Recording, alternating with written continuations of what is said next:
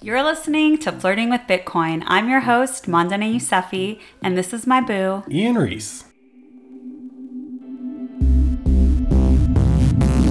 My husband, Ian, is a Bitcoin enthusiast, but I am quite the newbie.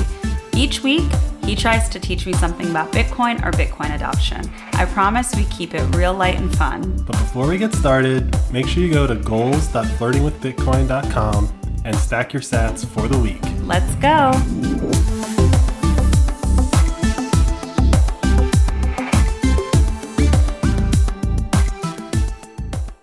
Hey, Ian. Hey Mandana. Hola. Konnichiwa. Buongiorno. Guten Tag. Howdy. Should I add the new ones? Yeah. Guia Mora. Kia ora. And we'll close it out for Canada. Hey, hosers. I actually lived in Canada for a couple of years, so much love to Canada. The better version of America. And I can say that because I'm American. Eh, we'll see. we'll see. So, exciting changes over here at Flirting with Bitcoin. Uh, if you haven't noticed, we have a new sound Yeah, we got some new intro music. and Or- transition music. Yeah. It's we- the same music. Yeah, we just um, did a little revamp on the sound. Yeah, and we'll probably keep making changes to it because this is our hobby and I'm silly and I like trying out new things. But I hope you guys like it. Trying to sound more and more like a real podcast as much as possible. To her credit, this this was all Mandana's idea. I just moved the mouse. Yeah, yeah, I had a vision. Next, like, so this is sound that we are allowed to use. But next up, I want to, like, you know, make my own beats. if Ian has the patience to help me make my own beats, because he's my, um, what is it, sound engineer. so we'll see, we'll see. I mean, obviously the pod is about Bitcoin, but I, you know, I have some musical talents, I think. No, this is a creative outlet. You get to create music, you get to share ideas. Thank it's not you, just about talking about Bitcoin. Thank you, baby. Bitcoin is just the anchor. Yeah, I think I always bring it back to like relationship stuff. Yeah. That's what I like talking about. So. Yeah, don't send nudes, send Bitcoin. Yeah, I'm gonna get it on a t-shirt, guys. I'm working on it. If you guys want flirting with Bitcoin merch, I'll make it. And the first one would be something like "Don't send me nudes, send me Bitcoin." I think that would grab a lot of attention if you were walking down the street or anyone was walking down Yeah. the street wearing a shirt like that. It's like, oh, that maybe that's a good point. Yeah. So another exciting change that I don't really understand, so I'm gonna let Ian explain it. We are migrating to Substack. You said it correctly. All right. now you explain it, babe. Yeah, we're migrating the podcast to Substack. Um, Substack has a podcasting functionality. I don't know if it's new. Substack, they have the ability for us to publish our podcast through them, just like Anchor lets us publish our podcast through them. And it'll show up in all the same places. So technically, if you're subscribed to us on Apple or Spotify or whatever, you should still get us in your feed. Nothing will change. When I cut the domain over, flirtingwithbitcoin.com is going to look different because of how Substack kind of presents your content. Yeah, so just like how Ian tries to stay up to date with all of the Bitcoin stuff, he also tries to present our podcast in the best way on the internet and for streaming. So to the other podcasters who listen to us, like maybe this is helpful for you, and also um, let us know if you use something different. Before we get into the weekly news roundup, what time is it, babe? The current time is 758 795, and we are 531 blocks since our last recording. And if I give you one US dollar, one old raggedy US dollar, how many acres can I get on Bitcoin Island? Today, at this moment, you can get 5,224 acres for $1. Mm, take me away. You know, I think a couple weeks ago we said it was back below 5,000, and now we're back above it. But a funny thing happened the CPI print came out, And CPI stands for? Consumer Price Index. Good, you passed the test. I knew. I just wanted to make sure you knew. Oh, I didn't know this was like class. Yeah, yeah, it always is. So the CPI print came out this week, and Bitcoin dumped to like eighteen thousand. And literally within minutes of that happening, I saw the like news articles popping up, like Bitcoin's crashing and all this fun stuff. And then it just the rest of the day just went right back to nineteen. So it was down for like three hours. I could show you the like chart. It was down for like yeah, like two, three hours and then just climb, just clawed its way right back up to 19. So I'm not saying that this is the price of Bitcoin, but it seems like we've gotten a lot of bad financial news in the past couple of weeks, and it has not pushed Bitcoin further, but we've seen in the stock market continual lower lows. Yeah, so it seems like Bitcoin is starting to decouple from the stock market and behave in its own way rather than being perceived as like a tech stock. You really think so? This is the split? I don't know if this is the split, but the CPI numbers came out and everything went down, but Bitcoin went back to where it was. Tesla is down further, just for comparison. Yeah, you right? mentioned that last week. So there seems to be something that's happening where people are realizing that if something bad were to happen to the financial markets, and let's just call it what happened in 08, people are looking for safe havens, just like they were looking before.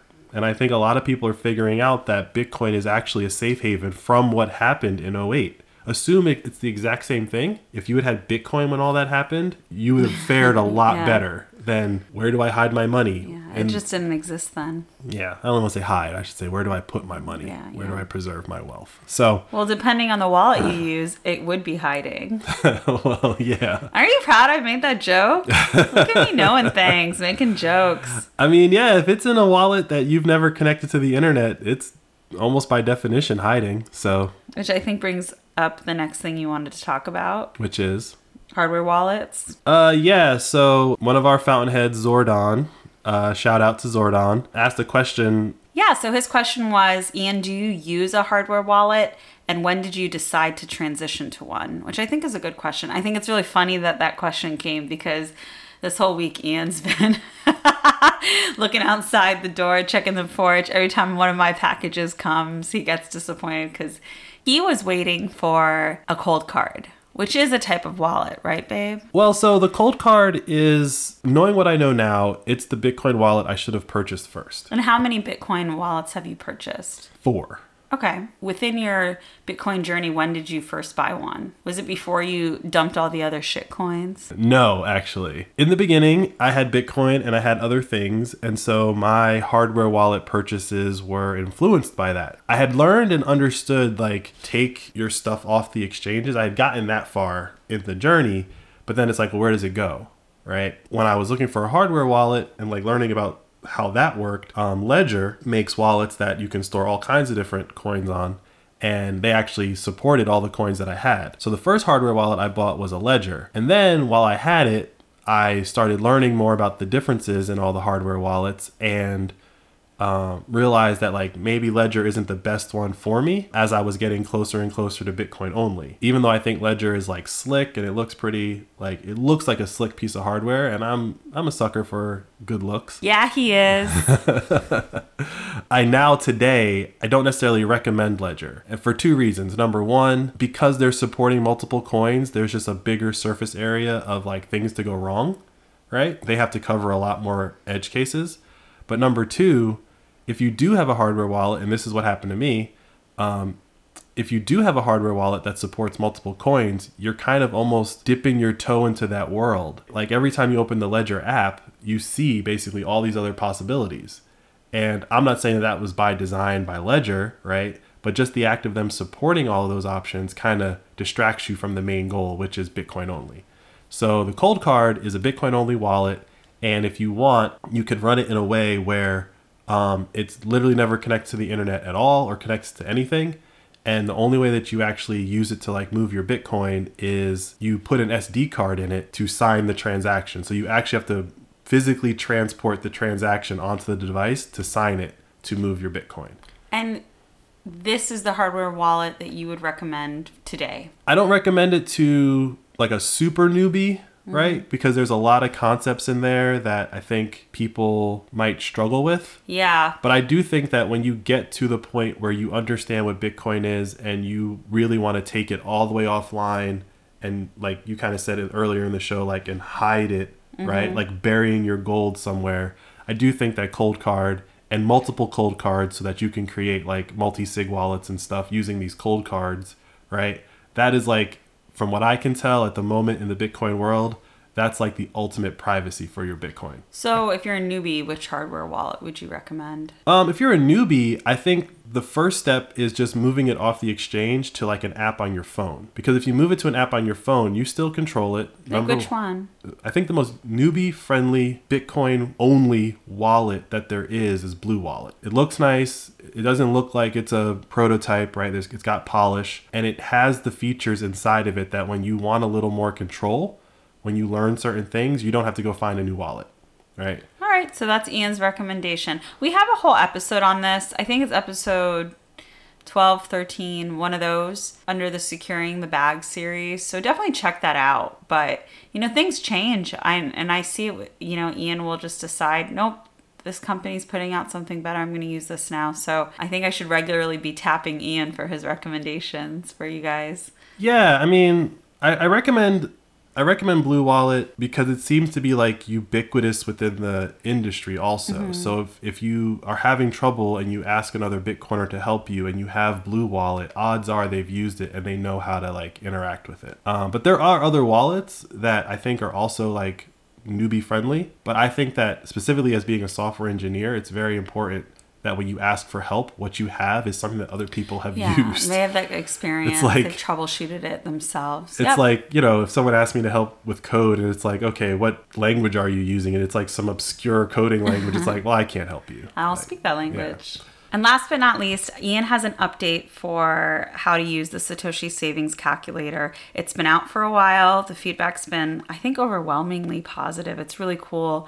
Um, we don't really see what people are doing in there, but we know people are going in and using it. So I'm really happy that Ian was able to create something that people seem to have a need for. There is some, you know, ongoing enhancements that Ian's going to be making. And so he has an update for it, and I'll hand it over to him. One of the consistent pieces of feedback that we've gotten on the calculator is like other currencies. Yeah, shout out to all of our international listeners. When I built version one or the beta or whatever terminology we want to use, I'll call it version The one. premiere version. Yeah. the MVP. I had a plan on how I was going to make it work. And it involved Strike and it involved basically producing a QR code that you could like basically buy Bitcoin to yourself. And that would be like how you automatically saved. It would put up a QR code, you would buy that amount of Bitcoin, and then you're done. Turns out Strike won't let you do that with their API. But I'd already built everything else. Problem is, Strike doesn't support many other currencies, right? They only support USD and technically British pounds and euros, but that's not even in like really in their API yet. So since you can't do the buy thing, I've been looking for like a new place to get pricing data for Bitcoin to make the calculator work. Honestly, I was just looking at all the wrong places. But I recently found one. Found is a very comical term because it comes from Coinbase, right? But Coinbase has all the pricing data in pretty much any currency you would ever want. So you have to make a deal with the devil. Well, it's an open API. So uh, that's pretty interesting. Within the next week or two, you will be able to pick your currency and it'll all work in pretty much any. It looks like they have all currencies Oh, in the world. that's great. So I got to do a little re- reworking, but eventually Coming up.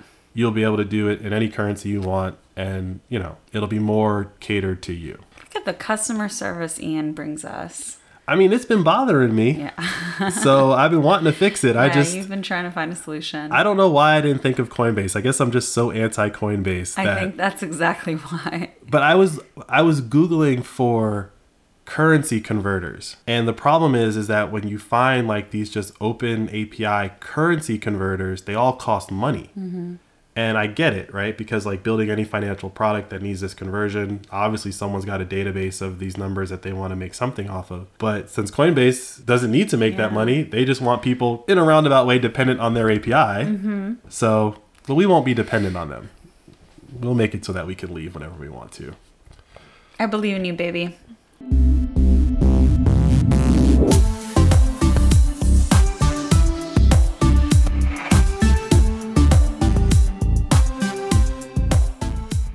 Right, weekly news roundup. You know how I like it. I like the good up front and then ease me into the bad news.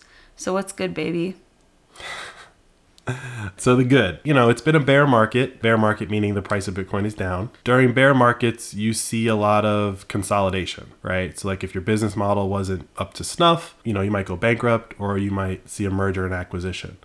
Um, but also people are just looking for deals. You know, they're they're they're still you know, just because the price of Bitcoin's down doesn't mean that people aren't still trying to make things happen. And so, right, like the industry isn't cum- crumbling; it's growing. yeah, it's it's actually when most of the building is done, Mm-hmm. and then once the building is over, that's when you see the new explosion in companies and technologies Mm-hmm. and products. And hopefully, the price. and hopefully the price. So the hash rate for Bitcoin has recently hit a new all-time high. So what that means is that more and more Bitcoin miners are coming online during this bear market. There's more and more compute power that's being contributed to the Bitcoin network every day. This new story is about an energy company buying a Bitcoin mining company. Ooh.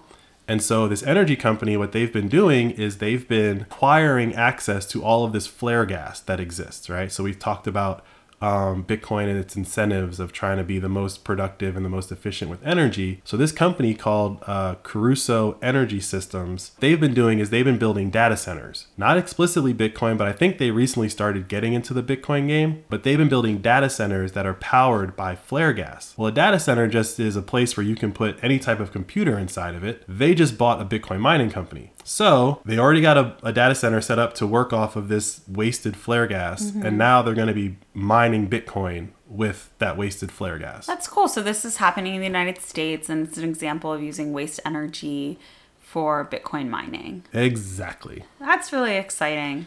And this might be like the first big one, but I will not be surprised if you start seeing bigger and bigger energy companies acquiring bigger and bigger Bitcoin mining companies. Yeah, because they'll do the math and say, hey, there's this huge financial incentive for us to do this. I think it would be also really interesting if they kind of join the, I don't know if there's any lobbying efforts happening or just PR efforts happening around like the counter argument to like Bitcoin is bad for the planet. Because they could come here and say, hey, we're an energy company and look what we're doing around the Bitcoin space. We're actually making use of, I guess we can call this renewable waste energy. Is that the. It's just waste energy. Like it was gonna be wasted. Yeah. So they're just they found a new use for it, right? Like if you go back in time, gasoline used to be considered waste Mm-hmm. energy, right? They just figured out a new use for it, and so you get more value out of the product that is the petroleum that comes out of the ground. This flare gas also comes out the ground with oil, but if you're not set up to compress it and transport it somewhere, you just burn it. Mm-hmm. So this company and others have gone to these guys and been like, "Hey, let us capture it. We got something we'll do with it. We'll buy it from you for cheap because you're just wasting it, Mm-hmm. and it's just more revenue for the oil company. So Bitcoin mining is continuing to grow in America. It's not going to stop. Yeah, it's just the beginning. and it makes certain energy projects more viable, right? There's certain things that we just don't do because it's like, oh, it's going to take us 10 years to build and it's going to take billions of dollars and then we're not going to see a return on it for 15 years. Bitcoin says, dude, I can pay you tomorrow. Just flip the switch and get as many miners on here as possible and I will start paying you. Build that nuclear plant. I will start paying you the minute it's done. It would be so interesting if, like, three years from now, Crusoe Energy is like, we're done with data centers. Well, I mean, we're like full scale miners. Well, that's the thing, right? It's like if you're a data center, you kind of have to go shop your data center around and mm-hmm. convince people to put their hardware in your data center. Yeah. But if you're a Bitcoin miner, You don't need anything you else. don't need to go find a client. Bitcoin is your client. Exactly. That's why I think you're going to see Exxon buying Bitcoin mining mm-hmm. companies. That's why I think you're going to see Shell buying Bitcoin mining companies because when you go drill somewhere, you know, they're drilling in the Gulf, they got to transport that to market. With Bitcoin, the market is right at the source, and that's just never existed. There's never been an energy that you could produce that gets used right at the source 100% And pays. and pays you for it.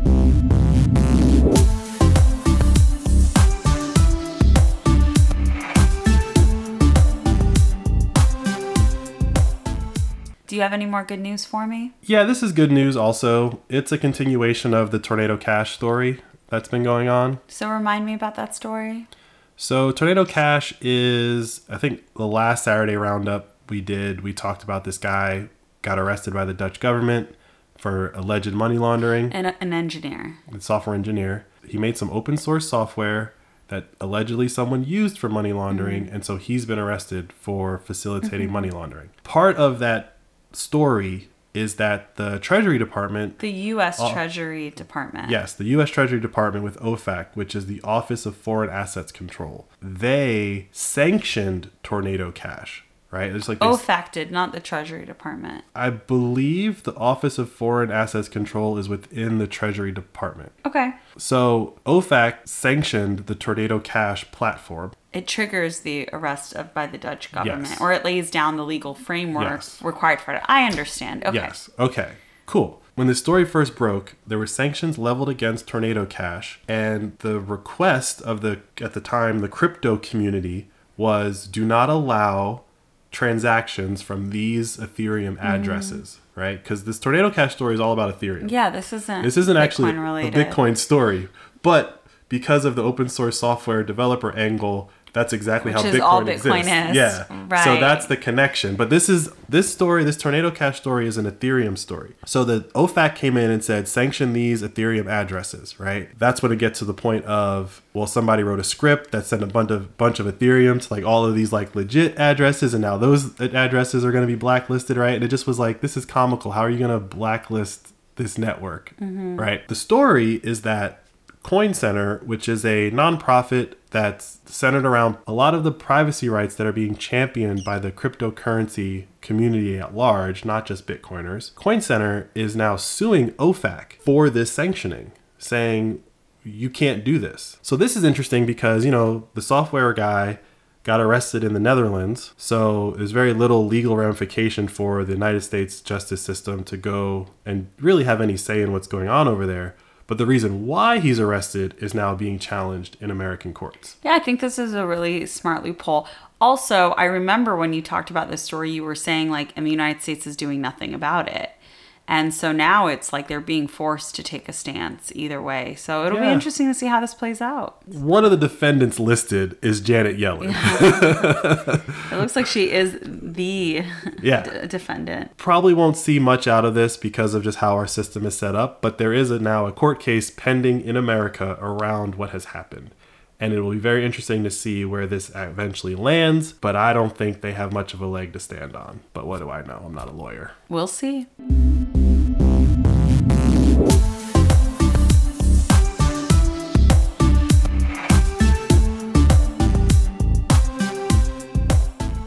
Any more good news for me, babe? I mean, this one isn't necessarily good news, but it does show like the resiliency of Bitcoin and the Bitcoin technology stack that's starting to emerge. So I'll say this is like medium news. Um, so anyway, over the week there was a bug. Or neutral news? Neutral. I mean, it's bad. So it's bad because there was a bug. Um, Look at you trying to sugarcoat things. What? So there was a bug in Bitcoin? no, so that's what I'm getting at. Like Bitcoin, the network that's starting to emerge, has multiple layers now. So there's layer zero or layer one, which is what we we've all been calling Bitcoin, and now on top of that, over the past couple years, the new layer called Lightning. And so Lightning is uh, how money or how Bitcoin moves almost instantaneously. Um, it relies on the underlying Bitcoin network, so it's not like this new thing. But for Lightning, there's been multiple clients that have been created for Lightning, and they all are supposed to work with each other and interop with one another. So like I could sit here tonight and make well probably not in one night, but like I can make my own client, right? I could create like the Ian Lightning client. Ooh. And in Sign theory, in theory, I could use that client to talk to the Lightning Network and create Lightning Network transactions just like everyone else. Well, one of these Lightning clients had a bug in it. That's that's the bug. And why I say it's bad, it's because well, if you were relying on that client, if you were using an app that was built on top of that client, uh, you couldn't move money over Lightning while this bug existed until it was fixed. Um, it was fixed pretty fast, so no harm, no foul. And who fixes it? The developers who created the client? Yeah, so the client itself is separate from the protocol, right? So the protocol is like we sit down as engineers and we say, you know, these are the behaviors that we expect your client to be able to perform. But then you can start a company that says, I'm going to build the best client possible. So people who use it pay out this client, right? Like like each transaction they get a cut. No. That's that's not necessarily how that works. So the way that if you're talking about how do people get paid, um, is that your client is what powers your Lightning node, right? So we have a box. It's got a Lightning client on it. 90 percent certain it's not the, the client that it was broken. But on the Lightning network, when you make a payment from A to B, sometimes some of those payments go through our box because it's trying to find the shortest connection between A to B on that client. on the Lightning network as a whole Okay. right? And so what happened is that let's say you have 10 nodes on the network and 3 of them were powered by this client. Those 3 nodes like disappeared. So when a lightning transaction is trying to get routed, it doesn't even see those as ways to route through because they were out of sync with the network. That was the bug. And so perhaps that transaction to go from A to B has to go through more nodes, right? It still has to find a route from A to B, but it might take all seven hops instead of with those other lightning nodes, maybe it was only two hops, right? So when these lightning nodes went offline, technically, if you were a person that was charging for money moving through your node, you might have actually made a little bit more money because now more transactions are routing through you because those those lightning nodes that were had the bug in them have disappeared from the network. So do we make money if people transfer money through our node? I've set it to zero. Oh, you're so kind. A man of the people. I mean, I've set it to zero, um, and most people kind of advocate setting it to zero if you're not actually going to be running a node that is always up and always available, right? So our node, in theory, our power could go out, and so it's down and stuff like that. It doesn't happen, but like, But people don't pick our node. It's just if it happens. So can you say I don't want to go through a node that charges me money? yes, Okay. yes. Why Um, wouldn't everyone do that? Because it's less reliable. you get what you pay for. Yeah. right? I'm not saying this of this particular client, but in this world of Lightning, I do believe that there is going to be certain clients that are extremely good. And I think that there will be less good clients. And I think that what you're going to see very similar to like internet browsers, right? This is like another version of like the internet browser, right? The Lightning client is the browser for the Lightning network, Hmm, okay, that's a nice right? way to explain it. Just like Bitcoin wallets. Would have been nice five minutes ago. I'm sitting here like, oh my god, he's getting so technical. Right, and that, I'm trying not to get technical, but I think the best example that everyone will always understand is that Bitcoin wallets, like I said, Blue Wallet, Yeah. right? Bitcoin wallets are the browser for the Bitcoin network, right? Mm-hmm. You could use Blue Wallet, you could use Muun, you could use Nunchuk, right? There's all these different And these wallets. pick the Lightning Network. They pick the client. They do all of that. So yes, so Blue Wallet is a piece of software and they have picked which client they're going to use to talk to the Bitcoin layer 1 network and Blue Wallet also has a Lightning client in it. So Bitcoin and Lightning are technically two uh, two separate things that rely on the same underlying Yeah. technology. I guess I understand all this stuff. I think sometimes you just get so technical, and I'm like, wow, most people are not going to pick this up. Like, how can Bitcoin ever really become the norm? These companies are going to sort that out. And the ones that become like the leader of the industry or the most common used are going to be the ones that work and don't have glitches. Exactly. Okay, okay. So like you have a Yeah. browser on your phone. Yeah. Mm-hmm. There's millions of lines of open source code that makes that browser happen. Yeah. Google Chrome is not comprised of a bunch of Google engineers writing all of that code. There at least 50% of that is code that's been written over the past 30 years.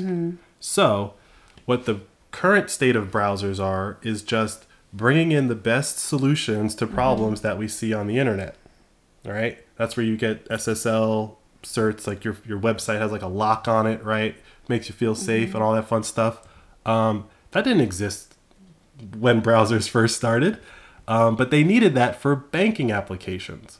So, like the banks trying to get on the internet and provide services over the internet made browsers have to improve their security. And then people tried a bunch of different things, and we've kind of settled on this is the one that we're gonna do, and and now we have s- secure banking. Yeah, makes sense. Um, so yeah, the clients are what go into the browser, and then the apps like Blue Wallet are the browsers. And so Blue Wallet has a Bitcoin browser and it has a Lightning browser. all right, I get it. I get it. Sorta.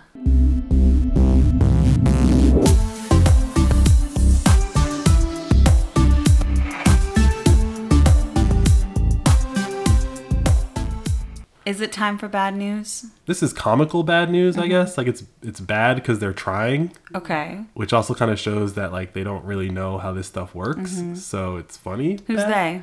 So the European Union has announced new sanctions, add to the list of all the sanctions that they're trying against Russia, including a ban on all Russian Bitcoin wallets.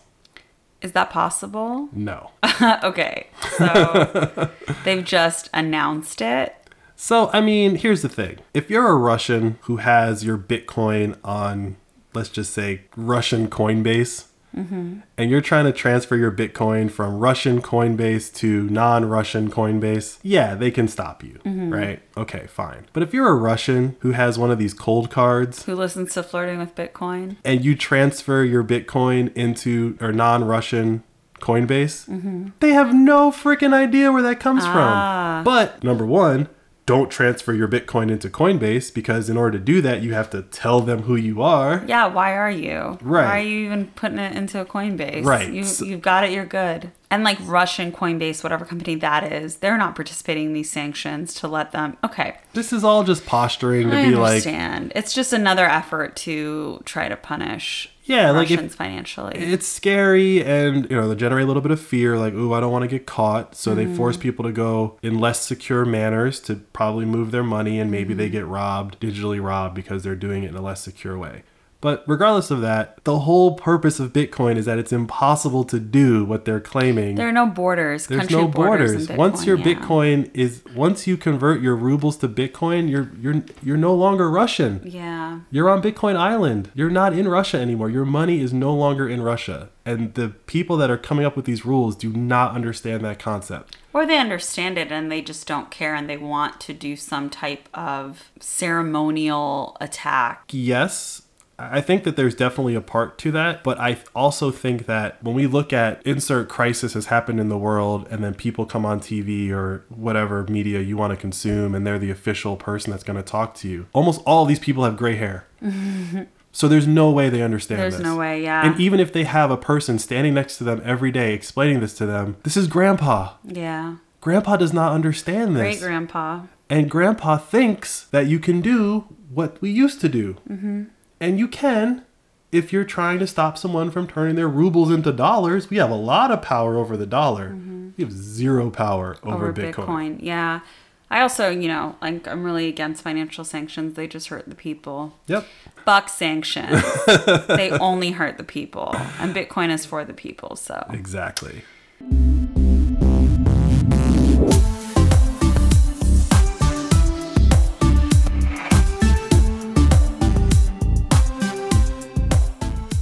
All right, last but not least. So I'm assuming the worst news of all. I mean, this is definitely the ugly. Okay, bring it. Ugly for the economy or ugly for Bitcoin? Neither.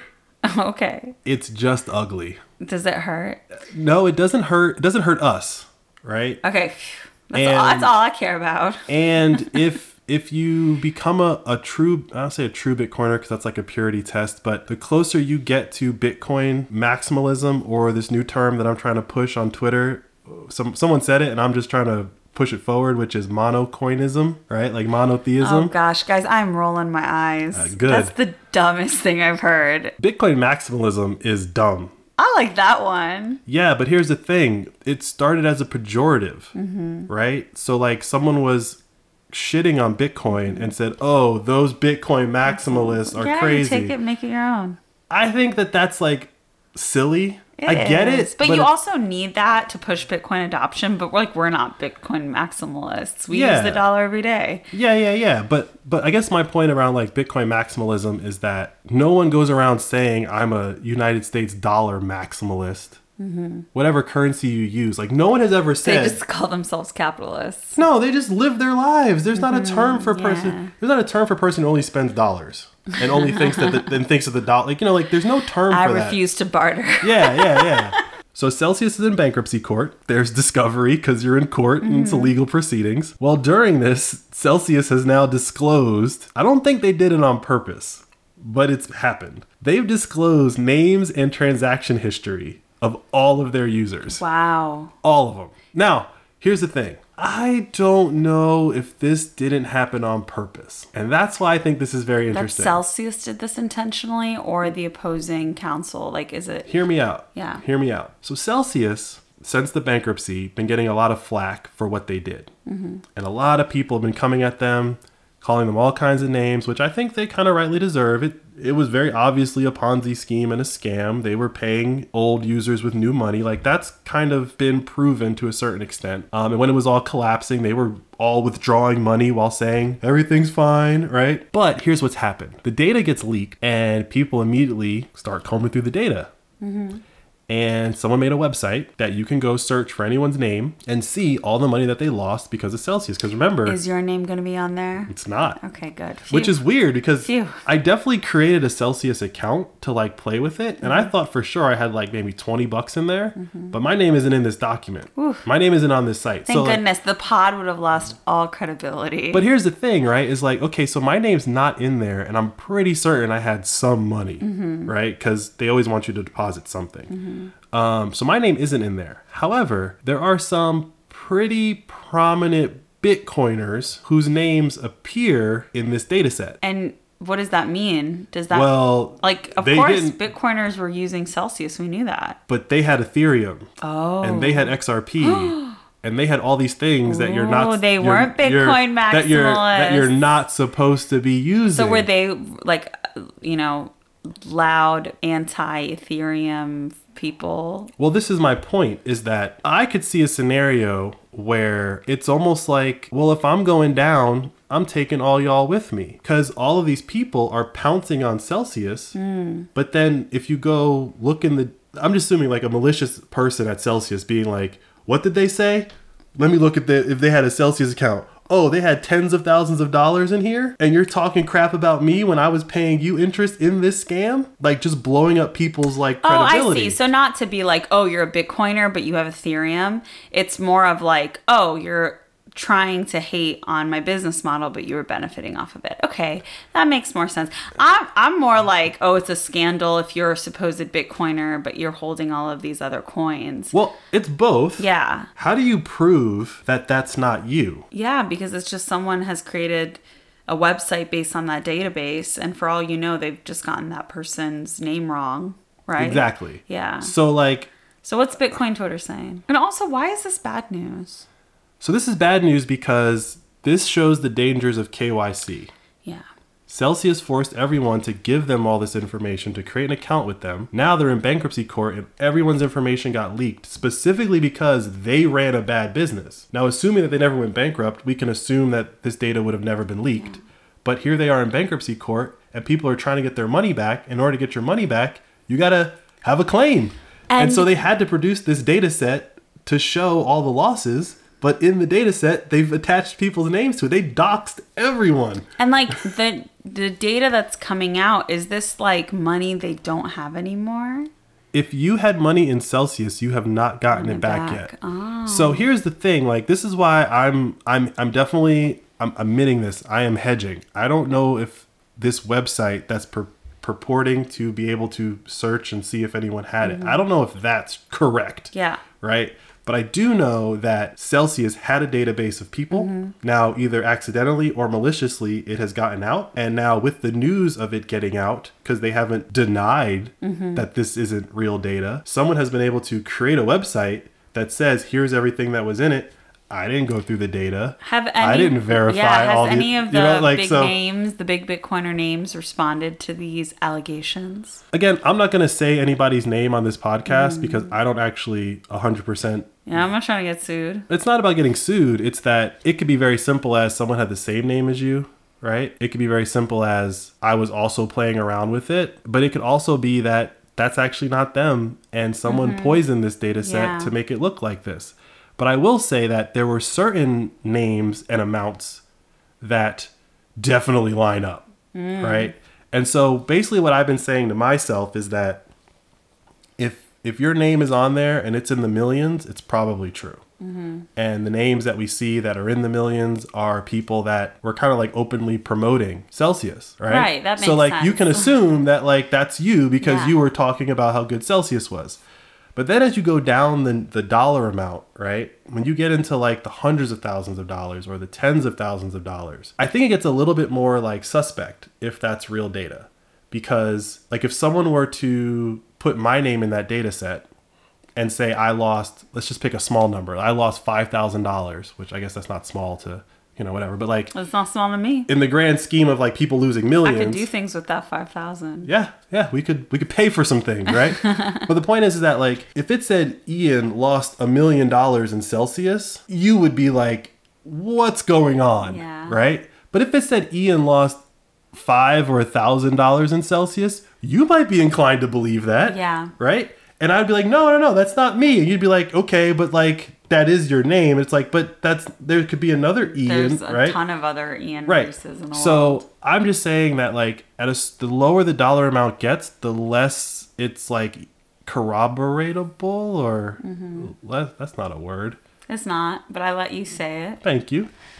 So this is bad because they had the data set. That's the ugly. Mm-hmm. The data set got leaked. We know that for sure. Whether it was on accident or malicious, I think that's what's up in the air. And I can definitely see a game plan where the CEO of this company is a malicious actor and all the people that have been coming after him, he went into his own data, found their names, and realized if I leak this, this makes y'all look bad. I can see a scenario where that happened. I'm not saying that that's what mm-hmm. happened. Based on what I've seen this guy's personality display since this has all gone down, I do not put it past him and his team to do this. And he's just going through bankruptcy court right now. Like he's not going to jail.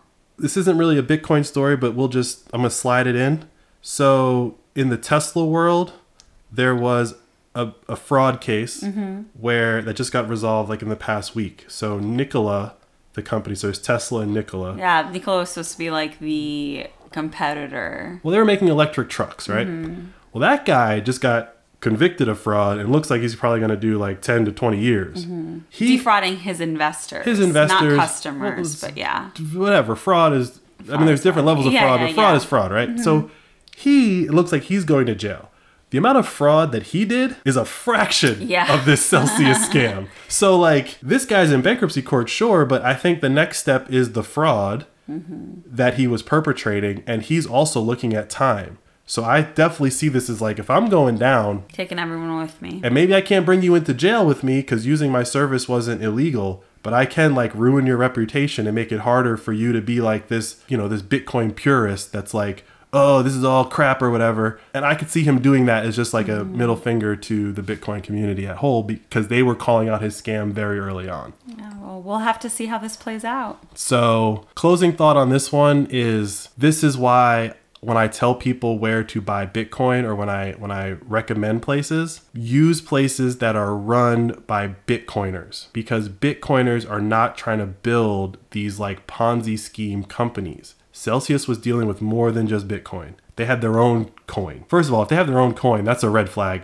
from now on. From here on out. If someone has their own coin, red flag. That's why I recommend Strike. That's why I recommend Swan. That's why I recommend Amber. That's why I recommend Bitcoin Bull. I recommend these companies because they are being run by Bitcoiners who are all, for the most part, maybe not Strike, but the CEO of Swan has been screaming about the Celsius scam basically since it was kind of sniffed out to begin with. Mm-hmm. So there's people that are trying to help you not get scammed. If they have a business that's willing to sell you Bitcoin, support them.